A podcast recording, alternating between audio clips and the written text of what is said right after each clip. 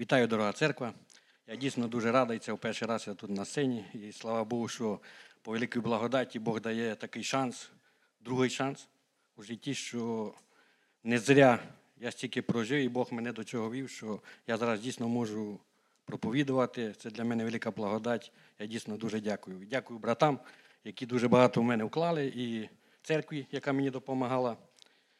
Ну і на підставі цього хочу з вами поділитися одним текстом, щоб ми відкрили 1 Івана, перша глава з 5 по 10 стих. 1 Івана, перша глава, 5, 10 стих. Ось звістка, яку ми почули від нього і сповіщаємо вам. Бог є світло, і в ньому немає жодної темряви. Коли ж кажемо, що маємо спільність з ним, а ходимо у темряві, то говоримо неправду, і неправду і правду не робимо. Коли ж ходимо у світлі, як сам Він є світло, то ми маємо спільність один з одним, і кров Ісуса Христа, Його Сина, очищає нас від усякого гріха. Коли ж кажемо, що не маємо гріха, то самих себе обманюємо і немає в нас правди. Якщо ж визнаємо свої гріхи, то Він вірний і праведний, щоб простити нам гріхи і очистити нас від усякої неправедності. А коли скажемо, що ми не согрішили, то робимо його неправдомовним, і Його слово в нас не перебуває. Назва моєї проповіді чесність. Ну і тема буде, чому важливо бути чесним перед Богом і людьми. Чи вам приходилося зустрічатися з нечесними людьми або брехливими людьми? Да? Чи хочеться вам мати справу з такими людьми? Не, дуже. Людьми, які вам кажуть, люди, які вам кажуть неправду, є нечисті на руку та ще й на слово. Е, чи ви хотіли б оточити себе такими людьми? З прочитаного тексту ми бачимо, що Бог перебуває у світлі, і до того самого світла Він закликає нас. Перший пункт моєї проповіді буде Бог чесний. Бог чесний говорить і робить завжди правду. Цей вривок показує Божу роботу у житті християнина в аспекті прощення і очищення від усякої неправди. Чи вам приходилося бути свідками колись, хто, коли хтось на чиїсь провини або проступки дивиться крізь пальці? Ну, це обично, у вас багато тут є батьків, у кого є діти, ви це знаєте, коли дитина щось робить не так, ми собі, та ладно, дивимося як крізь пальці. А потім як кажемо, та він підросте, нарозумиться. Так буде все нормально. Але Бог не закриває очей, щоб не придати значення нашому гріхові. Даний уривок відкриває нам Бога вірним. Чи вам приємно мати справу з невірними людьми? Опять же, з брехливими, нечесними, обманщиками.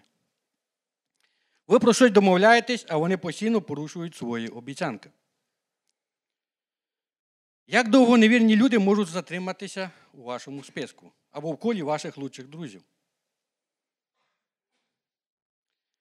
Я думаю, що вони швидко покинуть цей список у вашому житті.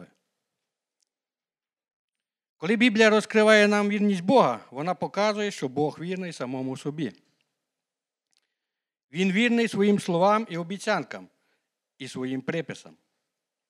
Христос установлює заповідь з учнями. Він не просить від них ніяких обіцянок. Це є односторонній заповіт. Петро дає обіцянку. Я думаю, що ви всі це пам'ятаєте, коли Петро дає обіцянку Христові. Навіть якщо всі тебе покинуть, то я ніколи. У цей час він дійсно дав обіцянку Богу і дуже велику обіцянку. Навіть якщо всі, я ніколи. Це є брехня, ми знаємо. Що він же навіть самий перший від нього отрікся від Христа, який найбільше обійшов.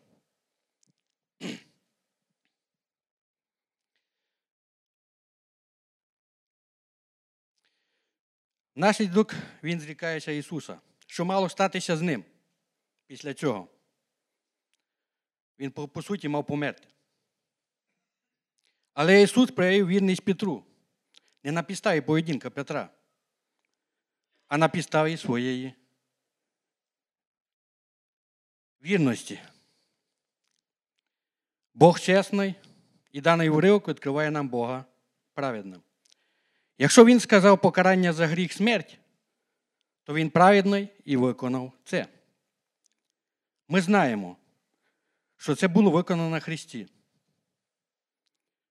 Ісус помер, бувши покараний за наші з вами гріхи. Він є чесний і прозорий в відносинах з нами. Ми подивилися з вами на Бога у світлі Писання, який Він є. Коли ми перейдемо до наступного пункту, то ви зрозумієте, наскільки сильний контракт між Богом і людиною.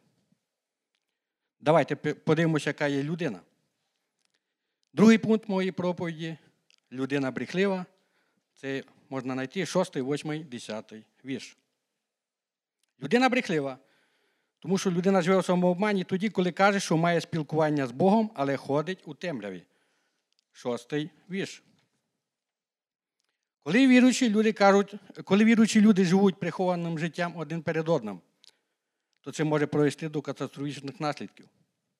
Скільки таких випадків вам відомо у вашому житті?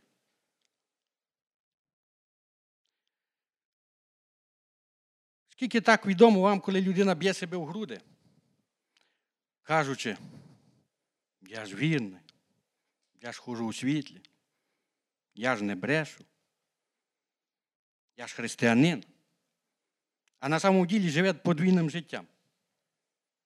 Ми так і знаємо, дуже багато таких є прикладів в наших життях. Є такий приклад, я жив з одним братом, можу навіть поділитися на квартирі. Я йому вірив, ми рано встали, почитали Біблію, поділилися словом, не буду казати його ім'я. Я пішов на роботу, приходжу вечором з роботи. Брат приходить, приносить бутилку водки. А, забув сказати, у неділю було хрещення, а в четвер він приходить додому вечором уже з бутилкою. Обмов брат хрещення. Можна так назвати. Бо це по його так поведінці було.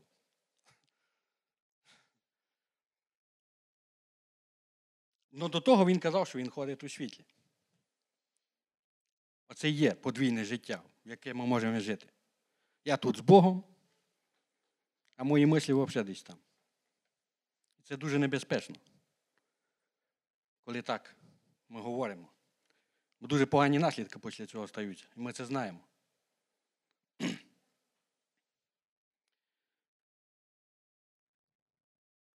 Людина брехлива. Людина обманюється тим, коли каже, що в ній немає гріха. Це дуже небіблійна і небезпечна проповідь самому собі.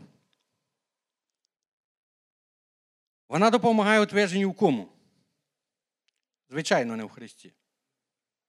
В самому собі. Коли я кажу, що в мені є гріх, і я бачу його, і тоді я йду дійсно, буду йти до Христа, а не буду полірувати свою власну досконалість. Вище згаданий самообман приводить до того, що людина починає представляти Бога брехуном. Десятий вірш. В чому є сама велика небезпека? Наше покликання по життю бути праведними, представниками Бога в цьому світі і один до одного. Якщо Бог каже, що немає праведного жодного, то це правда. Якщо Біблія нам говорить, ми читаємо, що теж немає нікого, жодного праведного, то це теж правда. Якщо Біблія каже, що усі ми сорішаємо, то це теж правда. І навіть якщо весь світ буде говорити, що ні, але це правда. Про це заявляє сама вагома особистість у всесвіті. Це є наш Бог. Його думка і версія про мене важливіша, ніж версія інших про мене. Або моя власна версія. Ми розглянули з вами неймовірний контракт між Богом і людиною.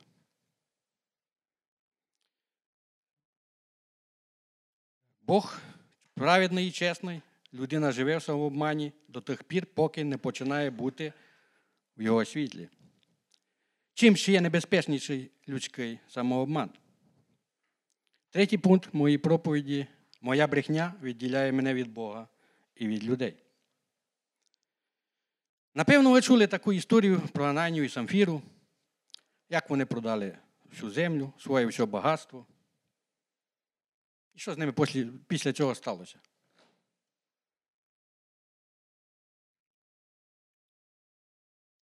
Вони утаїли, утаїли ціну, принесли гроші і потім померли. Це була смерть. Смерть як фізична, і я так думаю, що це була і духовна смерть.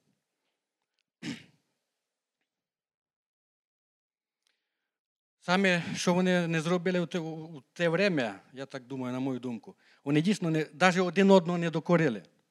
Коли між собою говорили, що вони ж утаїли ці гроші по-любому, вони один одного навіть не докорили в тому, що вони хочуть йти обманювати. Прямим обманом йдуть. На жаль, смерть. Коли ми хочемо обманути Бога, нас тільки таке чекає. Смерть фізична і духовна.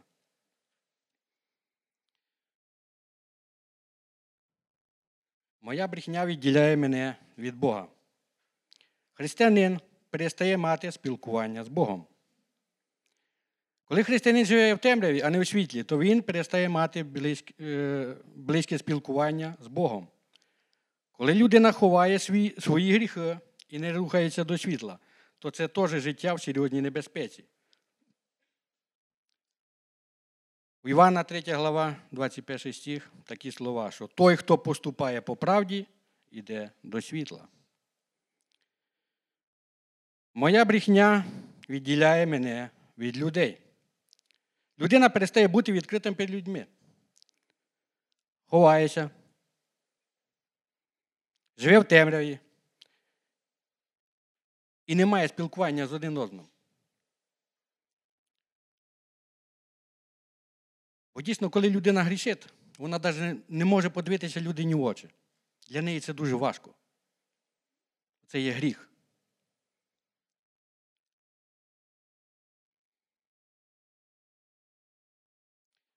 Гріх у темряві. У темряві це небезпечно, його потрібно виносити на світло. Або ще є такі слова, що гріх у темряві, він себе так почуває, як риба у воді. Коли ми коли ми відділені від Бога і від Божих людей по причині самообману, то це насправді плачевний стан. Але християнин не приречений на таке життя. Для нас є надія. І ось у чому вона полягає. Четвертий пункт моєї проповіді: тільки через кров Христа можливе прощення і очищення від гріха і відновлення наших стосунків, стосунків з Богом і людьми. Тільки через кров Христа і через визнання нашого гріха. Визнання гріха це богогодна реакція на гріх. Псалом 31.3. Давид каже, коли я мовчав у гріху своєму, то що з ним було? Він говорить, спорохнявили кіски мої в цілоденному зойку моєму. Кров Христа. Це милість і благодать, приготована Богом для кожного віруючого, для того, щоб набути мир з Богом і жити в мирі з Богом. Через перебування в близьких стосунках з Богом і людьми. Коли ми перебуваємо в близьких стосунках з Богом і людьми, то Бог працює через своїх дітей, щоб показати нам на гріх, який ми можемо не помічати. І церква показує нам на Ісуса, в якому є наша надія і прощення і очищення від гріха. Ми побачили, про прощення і очищення є можливим завдяки Христу.